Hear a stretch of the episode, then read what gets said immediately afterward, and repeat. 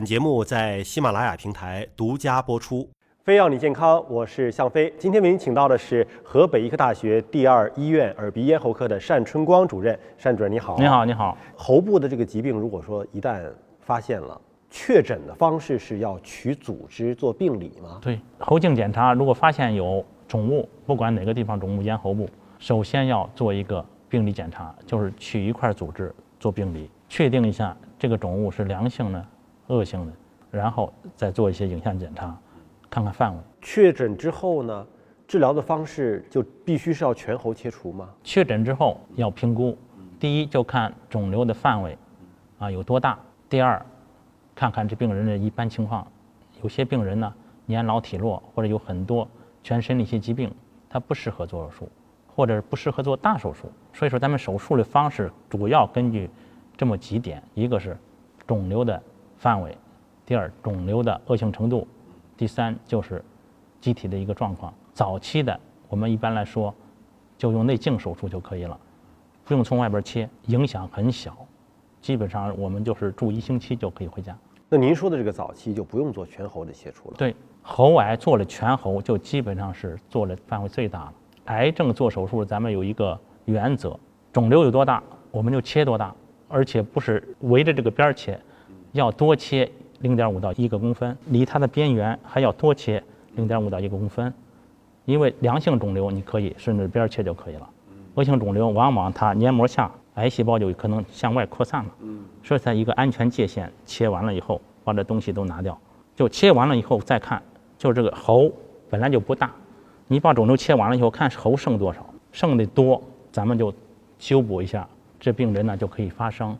如果这个喉一看一点剩不了了，你切完了整个没有了，那这就是全喉了。所以说我们有激光的手术，有部分喉切除，部分喉有垂直的，有水平的，还有四分之三的，那就是量体裁衣的意思，就是肿瘤多大我们要切多大。最终的这个喉保不了了，一看这范围太大了，我们就要把整个喉切掉。所以全喉切除一定不是早期了，对，起码都是中期晚期了。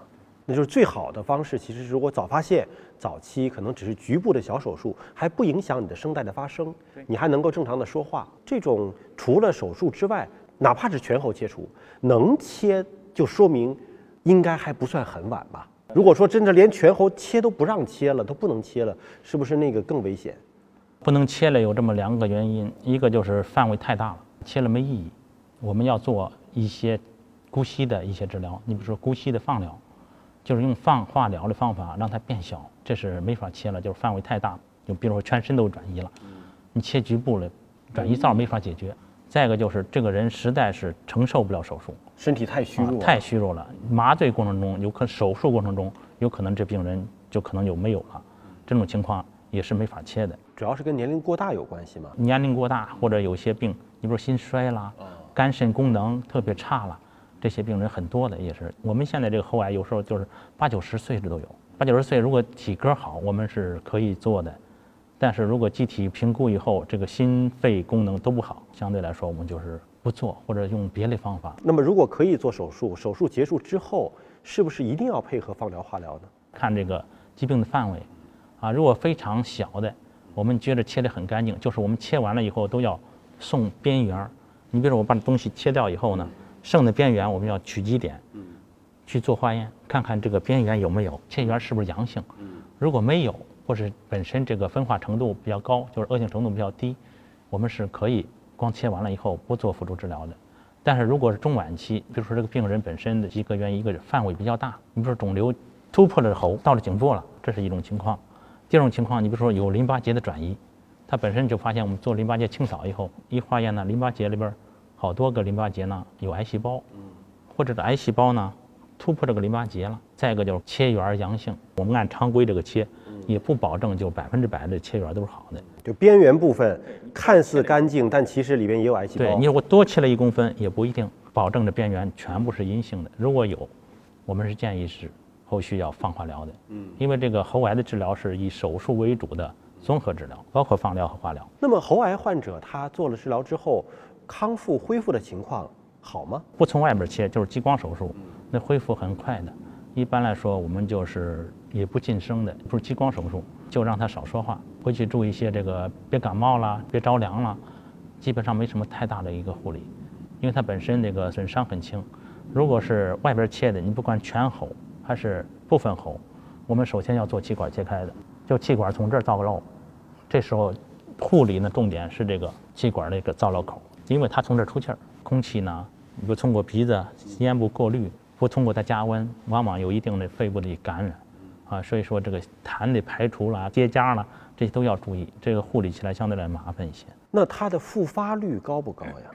喉癌的复发率不是太高，跟恶性程度还有一个范围有关系。早期晚期有关系。对，就范围越大，越容易复发，恶性程度高的，复发率要高一些。声带上的这些喉癌，声门型的复发率要低，因为声带本身呢，血管和淋巴管都少，它向外转移的少一些。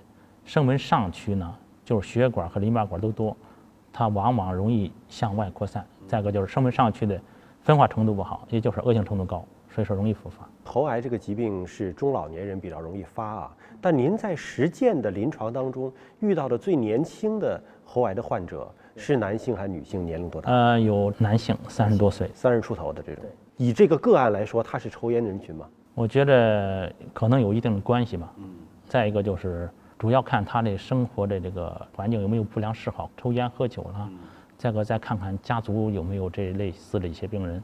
嗯。因为有些这个癌症呢是有家族这个遗传倾向的。嗯。啊，它不一定发病，但是如果有不良的刺激诱因出现以后，它就容易出现这种喉癌。就在同样的诱因之下，它可能比别人更容易得到这样的一个结果。有这可能。那面对我们生活当中啊，可能平常容易出现鼻炎和咽炎的朋友们，他们如果想远离喉癌的困扰，你有什么样的生活当中的建议吗？不良嗜好要去掉，吸烟和饮酒，啊，因为这个吸烟和饮酒不光引起喉癌，像呼吸道的一些肺癌啦，都可以的。